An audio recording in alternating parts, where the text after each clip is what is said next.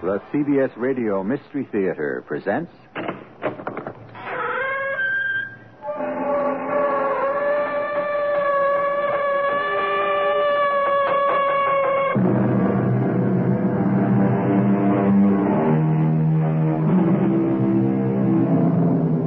Come in. Welcome. I'm E.G. Marshall. There is documentation to prove that a person's hair can turn white because of a terrifying experience. It has also been proven that a person can actually die of fright, although that eventuality is more likely to occur if the person already has a weak heart, as did Major John Sholto in the Sherlock Holmes classic tale, The Sign of the Four. Come closer, Thaddeus. I don't think I have much time left before I die. Bend down closer. I want to whisper to you the place where I've hidden the treasure. Is that it? A little more. Huh? That face! The face at the window! Don't let him in! Keep him away from me!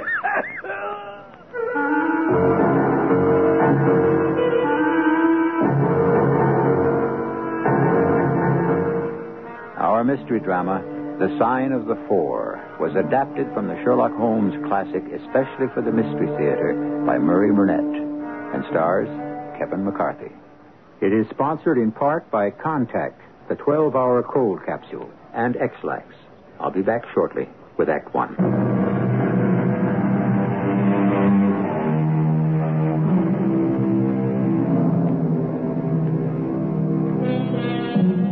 Famous poem goes London is a man's town with power in the air. Paris is a lady's town with flowers in her hair. It's a lovely fancy, but London is also a town full of ghosts. The wives of Henry VIII wailing in the tower, the echoes of the voices of William Pitt, Cromwell, and Edmund Burke in the House of Parliament. And, of course, the lean figure of Sherlock Holmes in his deerstalker hat, prowling the streets in search of a criminal.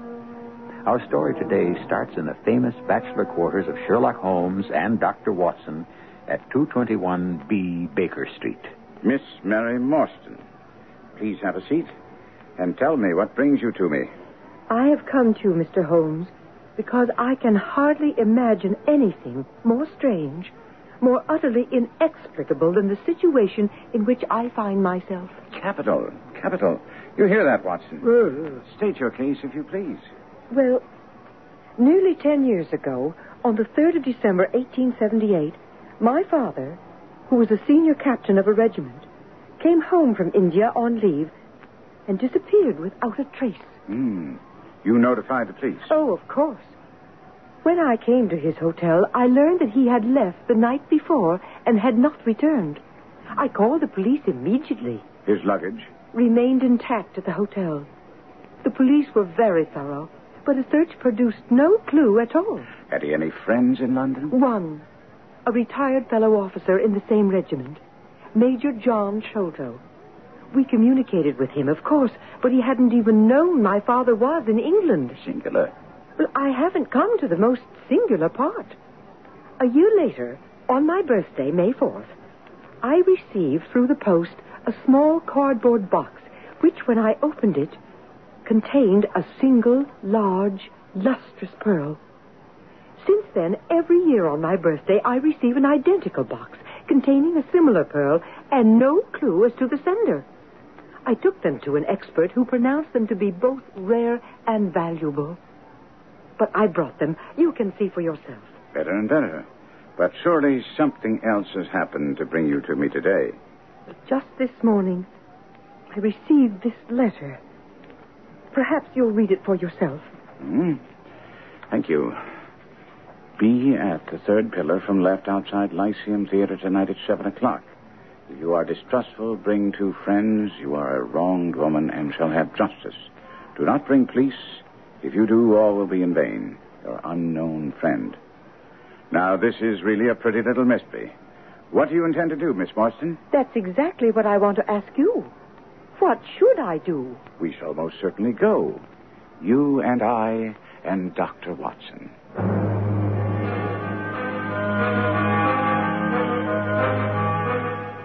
My notes show that the charming Miss Morstan, Holmes, and myself were on hand at the dot of seven and were met by a coachman who, after ascertaining that none of us was from the police, took us up in the coach and whipped up his horse. Mr. Holmes, do you have any idea where we are going? Well, I imagine to meet the man who sent you the pearls and wrote the letter. I've examined the handwriting and find there can be no question but that the same person was responsible. Responsible for both, yes. Watson, you look closely at the address in the note. What do you make of this fellow's scribble? Oh, well, it's um, legible and regular, even though he's tried to disguise it. A man of business habits and some force of character. No, no, no, no, my dear chap. Huh? Look at his long letters. They hardly rise above the common herd. The D might be an A and the I an E. Men of character always differentiate their long letters, however illegibly they may write. There's also vacillation in his K's and self-esteem in his capitals. Uh, We'll soon see if my diagnosis is correct, because I believe we're almost at our destination. Let us descend. Uh, your, your, your servant, Miss Morstan. Uh, your servant, gentlemen. Oh, pray, step into my little sanctum. Oh, oh, please make yourselves comfortable. I am Thaddeus Sholto, and uh, you, of course, are uh, Miss Morstan. And these gentlemen? Uh, Mr. Sherlock Holmes and Dr. Watson. A doctor. Uh, have you your stethoscope? well, uh- well, might I ask you to listen to my heart for a moment? I have grave doubts about my mitral valve. Uh, if you'd be so kind. That strange small room with the glossy tapestries, richly mounted paintings, and two great tiger skins on the floor, I listened to the strange little man's heart and found nothing amiss except that he was in an ecstasy of fear, for he shivered from head to foot. Well, doctor, what, what, what do you find? well, you've no cause for uneasiness. Appears to be normal. Oh, excuse my anxiety, Miss Morstan, but uh, I'm a great sufferer, and I've long had suspicions about that valve, and I'm delighted to hear that they're unwarranted. Had your father, Miss Morstan, refrained from throwing a strain upon his heart, he might have been alive today. Oh, I was afraid he was dead. Perhaps, sir, you can tell me how he died. So I shall at once. Uh, my father, as you may have guessed, was Major John Sholto, a dear friend of your father, Miss Morstan. Now, 11 years ago, he retired and came to live at Pondicherry Lodge in Upper Norwood. Now, my brother and I were his sole relatives, uh, my mother having died in India.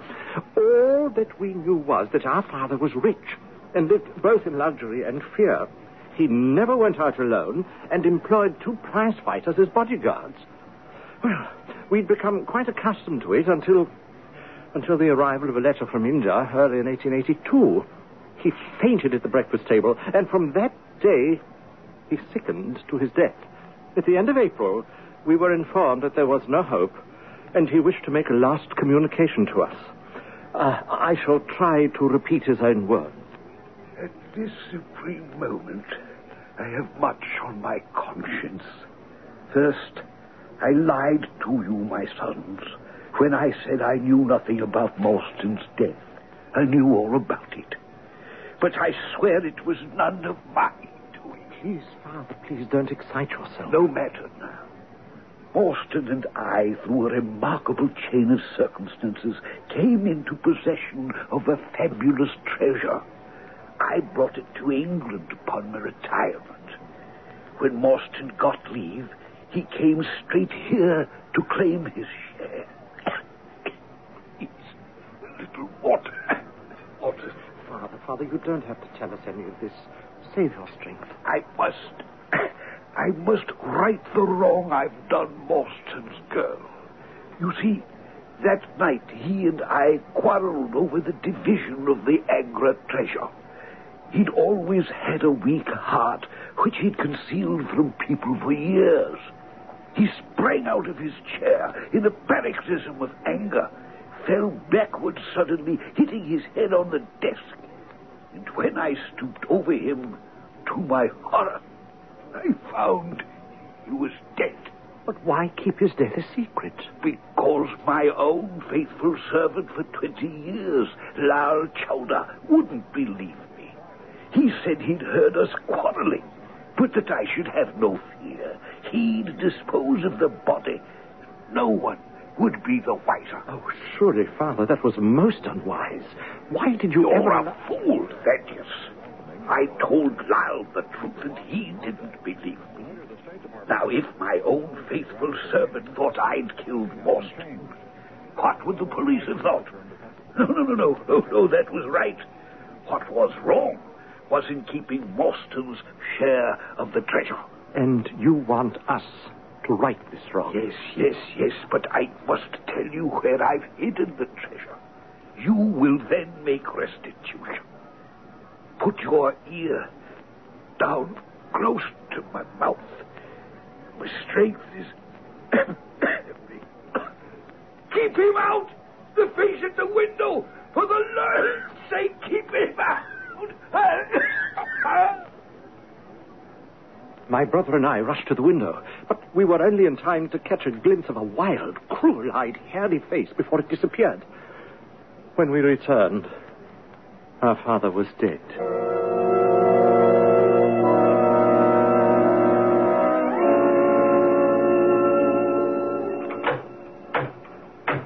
Who's there? I, McMurdo. Surely you know my knock by this time.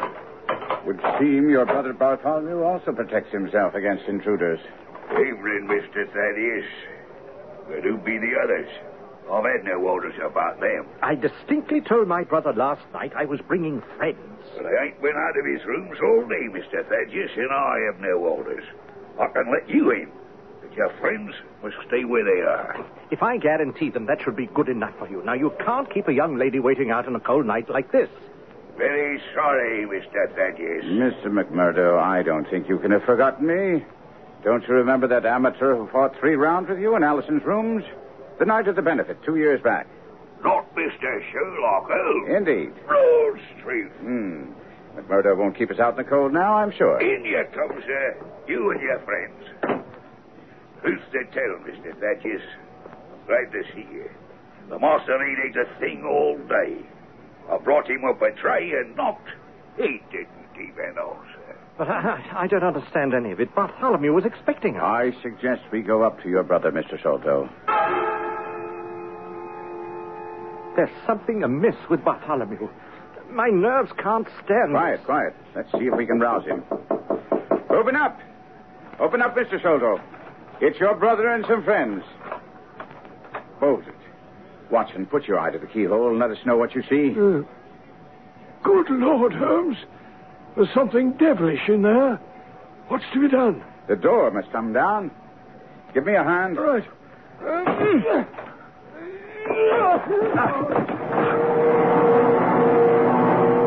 The scene which met our eyes was so bizarre it might well have come straight out of the Grand Guignol. The room had been fitted up as a chemical laboratory with glass stoppered bottles, Bunsen burners, and other scientific paraphernalia. Bartholomew Sholto sat in a wooden chair by a large table in the center of the room. One glance showed that he was dead, with a ghastly, inscrutable smile on his face. Look here, Watson. What do you make of this? Well, appears to be a, a, a thorn stuck in the skin just above the ear. Precisely.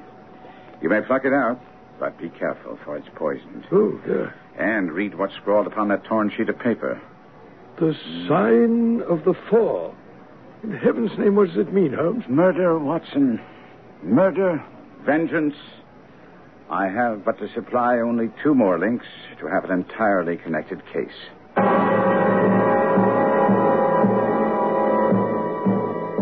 Only two more links, and the puzzle will fall in place?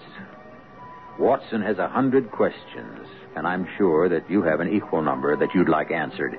They will be, as we follow the clues with Sherlock Holmes and Dr. Watson, when we continue with Act Two in just a few minutes.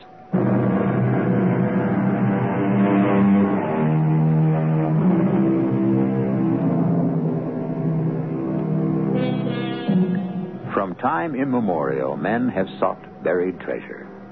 Few have found it, and many have died in the search. Fabulous riches seem to be a Pandora's box which unleashes the human passions of greed, deceit, and treachery, which ultimately lead to death. Sherlock Holmes and Dr. Watson are examining the room in which Bartholomew Sholto met his dreadful death. Now, Watson, we have a half hour before the police come. Let us make good use of it. In the first place, how did these folks come and how did they go? Folk? You, you mean there was more than one? Well, surely. Now, let us first examine the window. Window locked on inside. No hinges. We open it. No water pipe near. Roof quite out of reach. Yet a man is mounted by the window. It rained little last night, and here is the print of a foot upon the sill. And here is a circular muddy mark. And there again on the floor by the table. You see, Watson? Well, that's not a footmark. Well, it's something much more valuable. The impression of a wooden stump. Oh, come, Holmes. You, you never make me believe a wooden legged man climbed up the wall and. Uh, Come here a minute. Come here a minute. Now look out the window. uh, Could any able bodied man scale that sheer brick wall? well, uh, absolutely impossible. Agreed. But suppose you had a friend up here who lowered you this good stout rope that I see over there in the corner. Then I think, if you were an active man, you might swarm up, wooden leg and all, and then get away in the same fashion. Your ally would then lock the window from the inside after drawing up the rope. Well, it, it, seems possible, but how can you be so certain? Well, you notice I examined the rope, from which I deduced that our wooden legged man, though a fair climber, wasn't a professional sailor. His hands were far from horny. If you look closely, especially towards the end of the rope, you'll see that he slipped down so fast he took a good deal of skin off his hand. Uh, all right, but uh, uh, what about this mysterious ally? How did he get in? Capital, Watson, capital. You've hit upon the singular aspect of the case, although there are parallels in India. But if you look around the house and the grounds, you'll find the solution. Huh. Aside from the fact that it looks as if all the moles in England have been let loose about the place, I see nothing to help us. Once again, you've hit upon it, Watson. The holes, of course, were dug in the course of the search for the treasure, which was ultimately found in the secret room above here, between this room and the garret. Ah, of course. He came through the hole in the ceiling by way of the roof. Of course he did. And now it behooves us to extend our investigation to the secret room in which the treasure was found. Here you are, Watson. A trap door which leads out to the roof. This, then, is the way number one entered. Aha! Look, on the floor, we shall find other traces of his individuality. The print of a small, naked foot. Good, good Lord, Holmes. A, a child has done this horrible thing? Oh, nonsense, Watson. Now, this was something I should have foreseen. My memory failed me momentarily. Well, there's nothing more to be learned here. Well, but, uh, Holmes, if if it wasn't a child, what was it? Well, you know my methods, Watson. Apply them. Well, I, I, I... Hello up there! Who are you and what are you doing? Constabulary, we'd best go down and explain our presence. Why, it's Mr. Sherlock Holmes, the theorist. Mr. Athelney Jones. Uh, the same, sir. Uh, but there's no room for theories here. Uh, by his own admission, Sholto was with his brother last night. And the brother died of some fit or other, and Sholto walked off with the treasure. Well, how does that strike you? On which the dead man got up and locked the door on the inside. Um, eh, but we mustn't lose sight of the facts. Uh, this Thaddeus Sholto was his brother. There was an argument. The brother is dead. The jewels are gone. Well, you're not quite in possession of all the facts, Inspector. This splinter of wood, which I have every reason to believe to be poisoned, was in the man's scalp. You can see the mark? This card, inscribed as you see it, was on the table, and beside it lay this rather curious stone headed instrument. Well, there's no difficulty there. The house is full of Indian curiosities. If the splinter's poisonous, Thaddeus could well have made use of it. The only question remaining is, how did he get out? Ah, I've got it. The hole in the ceiling. It must lead to the roof. Uh, you were up there, sir. Is there a... A trapdoor, which could be opened, which leads on to the roof. Well, then I have my case. I'm going to charge Thaddeus Sholto. Well, I must warn you, Inspector, that you're moving too fast too soon. Well, with all due respect to your theories, Mr. Holmes, I'm satisfied that I have all I need. Well, then you would have no interest in the name and description of one of the two men who were in this room last night. I'm a police officer, Mr. Holmes. And if that's a joke, it's in very bad taste. Hmm. His name is Jonathan Small. He's poorly educated, small, active. He's lost his right leg and wears a wooden stump which is worn away on the inner side. His left boot has a coarse, square-toed sole with an iron band around the heel. He's middle-aged, much sunburned, and has been a convict, and there's a good deal of skin missing from the palms of his hands. Well, it beats me how you come up with all these things, Mr. Holmes. But I admit, you make it sound mighty convincing. Uh, how about the other man? The other man, Inspector, is a rather curious person. I hope to be able to introduce you to the pair of them before you drag poor Mr. Sholto into court. Holmes sent me to see Mary Morstan safely home and meet him back at Baker Street. There was little conversation on the ride back to her lodgings in the cab. I, I accepted her offer of tea. Dr. Watson, I'm truly sorry that I seem to have dragged you into a nightmare. Oh, my dear girl, don't apologize. Holmes and I, uh, well, we've investigated some pretty rough cases, and besides, uh, had you not come to us, uh, we should never have met. It's kind of you to say that. Huh, kindness has nothing to do with it. Mary, I, I, I mean Miss Morstan. Well, you may call me Mary. Mary, I, Yes? Well, I, I was going to say that you, you need have no fear. Holmes will get to the bottom of this. With your help. Oh, sure. Holmes is kind enough to say that I act as a sort of catalyst to him, but I'm sure it's true. But you said something before about the case bringing us together. Was that important to you? Well, uh, I should say.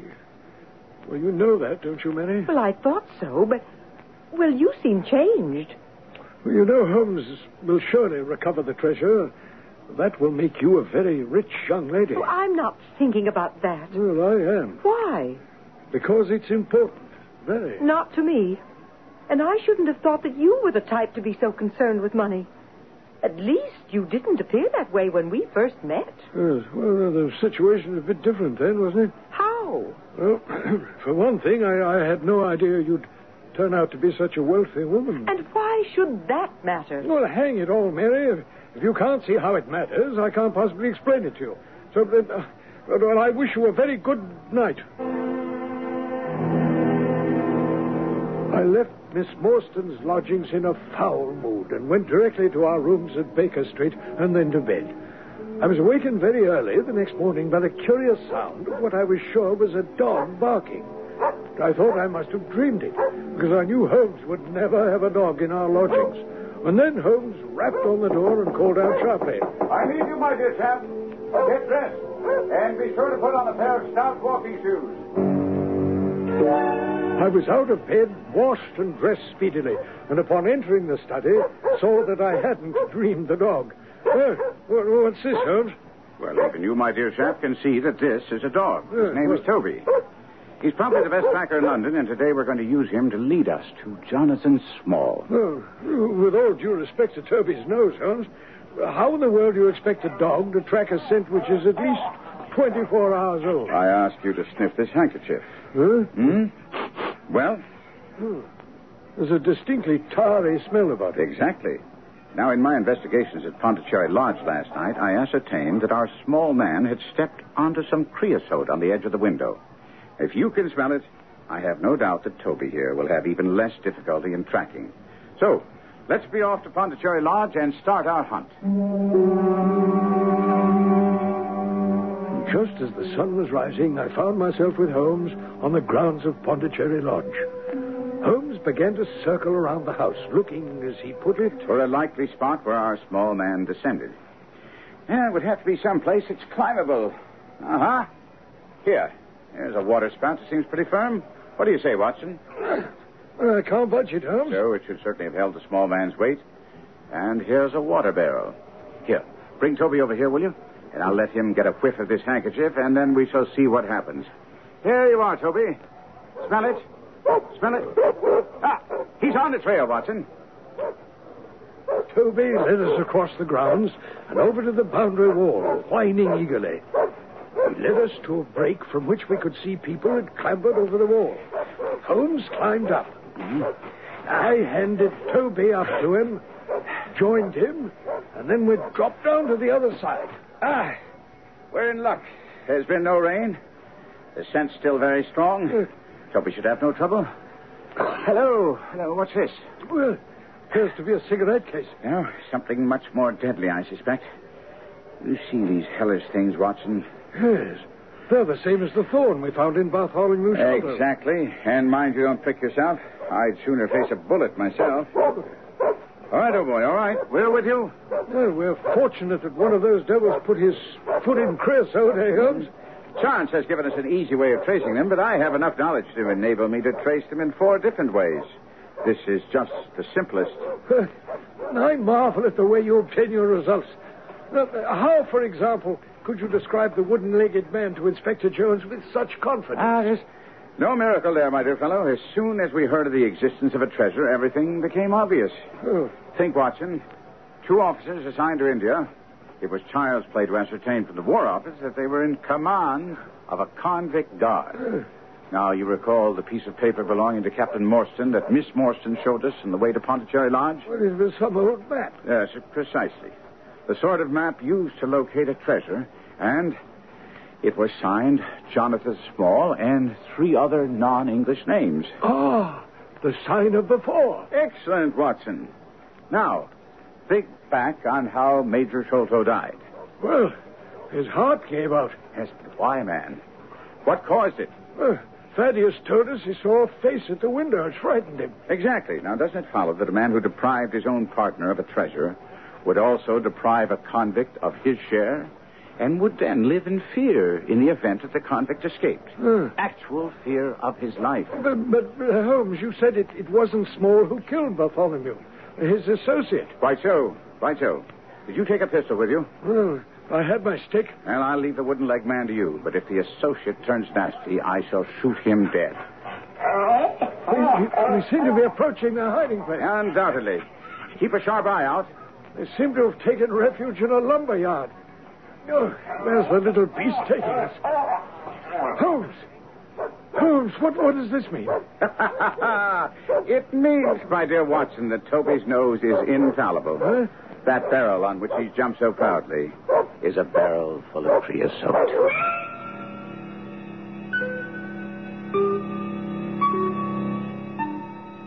In the famous Conan Doyle story, A Scandal in Bohemia, Sherlock Holmes was outwitted for the first time in his life by a woman, Irene Adler, who Holmes ever after referred to as the woman. Now it appears that the great detective has been misled by a dog. We'll return with Act Three in just a few minutes.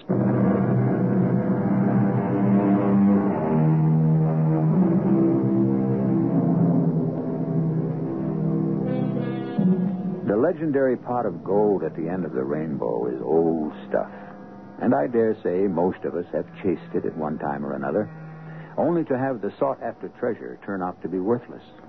However, I doubt if any of us have had the unfortunate experience of Sherlock Holmes and his friend Dr. Watson, who, believing they'd found the hiding place of a pair of criminals and a cache of fabulous jewels, found instead only a barrel of creosote. It's obvious what happened, Watson. If you remember the place where our good friend Toby seemed to lose the trail, that must have been where two trails crossed. Toby just chose the wrong one. We're fortunate that it's not too far back. Come, let's retrace our steps. And so it proved. Taken back to where he'd been running in circles, Toby happily set off on another trail, which led us through Belmont Place and Prince's Street right down to the water's edge, where there was a small wooden wharf. Toby led us to the very edge, where he stood whining, looking out on the dark current beyond. We've run out of luck, Watson. They've taken to a boat here. Oh. Well, that's that then, huh? They've gotten clean away. Not necessarily. Look at that sign. Uh, Mordecai Smith, boats for hire by the hour of the day, including the steam launch Aurora. And we see from the pile of folk on the jetty that the Aurora is indeed a steam launch, and that she isn't here. Come, Watson. Just keep Toby quiet while I see if anyone's in the shack. Yes? I'd like to speak to Mordecai Smith. Oh, I'm sorry to say, sir, my man's away. I've been away since yesterday morning, Ah. sir. And truth to tell, I'm beginning to feel frightened about him. I wanted to hire his steam launch. Oh, I bless you, sir. It's in the steam launch that he's gone. And that's what puzzles me, for I know there ain't enough coals in her that would take her to Woolwich and back. Well, mightn't he have bought some at a wharf down the river? Oh, it weren't his way, sir. Besides, I didn't like that wooden-legged man with his ugly face and outlandish talk. You say a wooden-legged man? Oh, yes, sir. A brown, monkey-faced chap. It was him that roused my man yesterday night. And what's more, there was steam up in the launch. Oh, I tell you straight, sir, I'm upset with worry. I'm sorry, Mrs. Smith, because I wanted a steam launch, and I've heard good reports of the Aurora. She's green with a yellow line and very broad in the beam. Oh, then it can't be the Aurora you're after, sir. Ah. She's as trim a little thing as any on the river. And she's been fresh painted black with two red streaks. I was all for engaging a launch and setting off downriver to track the Aurora. But Holmes pointed out what a colossal task that would be. Therefore, after returning Toby to his grateful owner, we found ourselves in the office of Athelney Jones at Scotland Yard. Well, Holmes, I'm hmm? very happy to tell you I've got the whole lot of them in jail now. The whole lot. Yes, the brother Thaddeus, that prize fighter McMurdo, and the Indian servant Lal something or other. And there's no question, but they were in it together. How did you arrive at that interesting conclusion? Well, you helped by showing me that there had to be two people. And what more likely than those two who were always in the house? Well, haven't you overlooked the fact that they were loyal servants of the murdered man? Oh, according to Thaddeus, Mr. Holmes. He wanted to lead us up the garden path, you see. And the motive? The missing treasure, of course. The murdered man was, by all accounts, a tight-fisted skinflint who didn't want to give up his share of the treasure to his partner. And he must have been the same way with his servants. Treasure's the key, Mr. Holmes. Mark my words. I agree with you. But I gave you the name of the man I believe responsible. Hmm. And you're sticking to that. Well, we shall see, Mr. Holmes. We shall see. Uh, what brought you here, then? I'm here to ask a favor.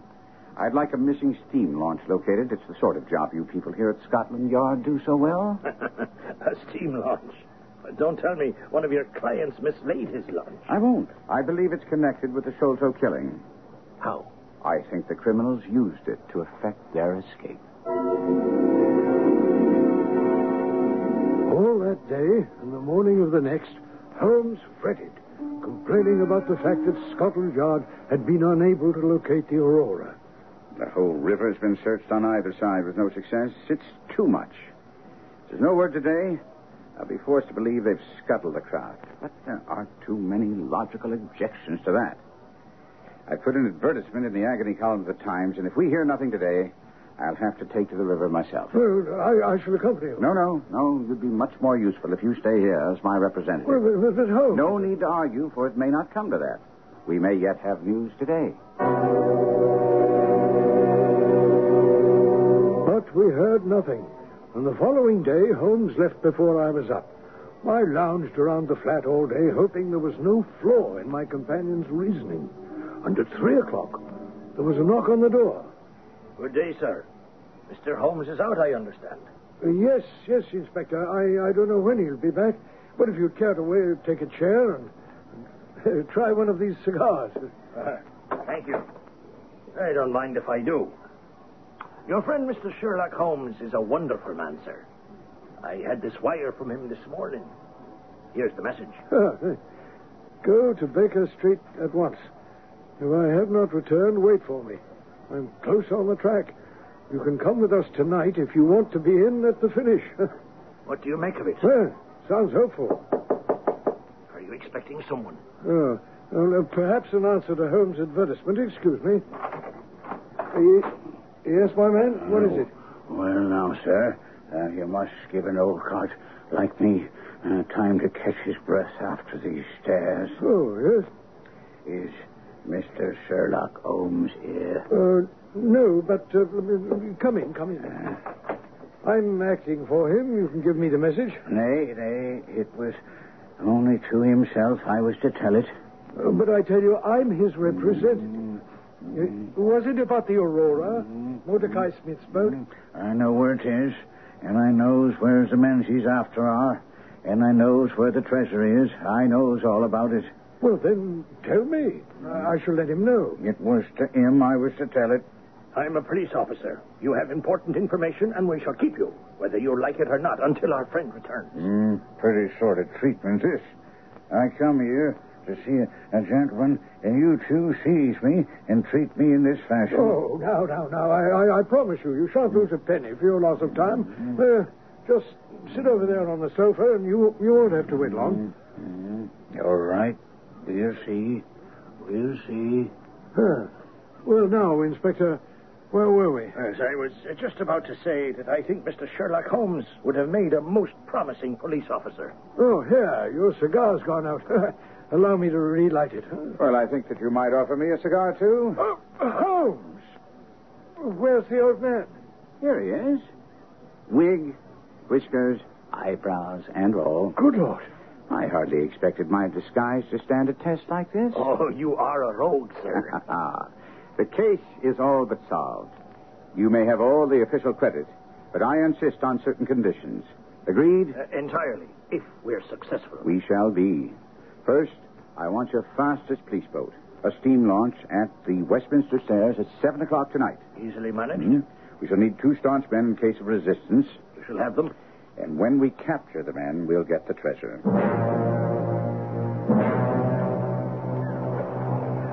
Here's our launch, Mr. Holmes, right on the dot. Hmm? Go, have that green light taken off the side. We don't want to have it spotted as a police launch. Uh, see to it, men. Come aboard, gentlemen. Where to, Mr. Holmes? To the tower. Stop opposite Jacobson's yard. Hmm? Oh, for heaven's sake, Holmes. Are you going to tell us how you located the Aurora? Deduction, Watson. Pure deduction. I knew that if Scotland Yard reported she hadn't put in at any wharf or slip along the river, she hadn't. Therefore, where would one hide a steam launch which didn't have enough coal to go very far? Mhm. Well, I might very well hand the launch over to some boat builder to make some trifling repair. She would then be removed to his yard and effectively concealed. Well, that seems a very simple solution. And it's always the simple things which are overlooked. I drew 14 blanks until I learned that the Aurora had been handed over to Jacobson's yard for a repair to her rudder. A needless one, I might add. And that she would be called for at 8 o'clock sharp tonight, But, but where are they going? either to Gravesend or the Downs, to board some ship that will take them out of the country. Well, you've worked it out all very neatly. But if the affair were in my hands, I'd have some policemen in Jacobson's and nab them when they came down. Which would be never. This man's small as a shrewd article. He'd undoubtedly send someone ahead to make sure that there was no one lurking around the yard. well, and now we wait, huh? Exactly. And the minute we sight her, we go after her. It's after eight, Holmes. And there's the Aurora, and going like the very devil. Get after her. The launch with the yellow light. By heavens, she's a flyer. Huh. I think we're gaining. Oh, I'm sure of it. Oh, we'll be up with her in, in a very few minutes. And Holmes, that is a child on the deck. You should have consulted the encyclopedia, my dear Watson, about the Aborigines of the Andaman Islands, who are reported to be the smallest race on Earth, as well as the fiercest and most intractable. We're near enough to hail them. Ahoy, Aurora! Down, man! This is the police! Down to your right! Ah, you hit him, Holmes. Yes. That little savage won't blow any more of his poison darts. I thought we'd found all of them in the pouch. All except the one he carried in his blowpipe. They turned. They're heading for shore, but they're on the ground. Stand clear. Swing about and mind her stern.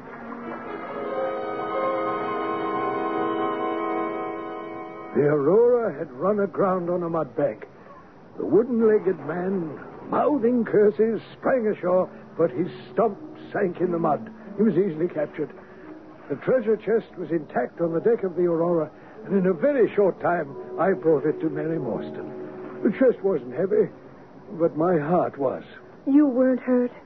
Oh, Dr. Watson, I'm glad to see you're all right. Oh, you came through with flying colors. Uh, and here's your treasure.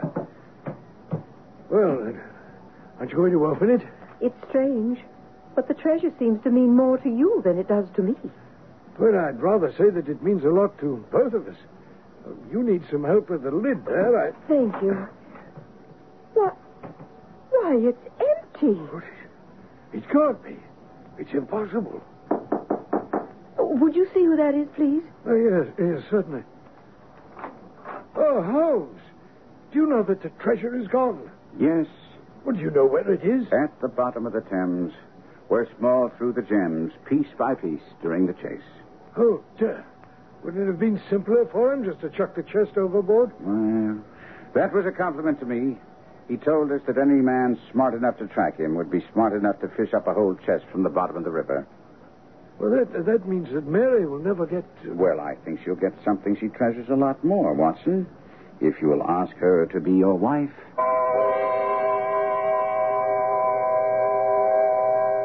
And so Doyle married Watson off to Mary Morstan, and they lived happily ever after.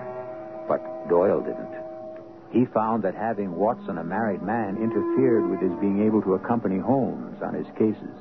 He regretted ever having created the character. But, being a true English gentleman, he never killed Mary off. But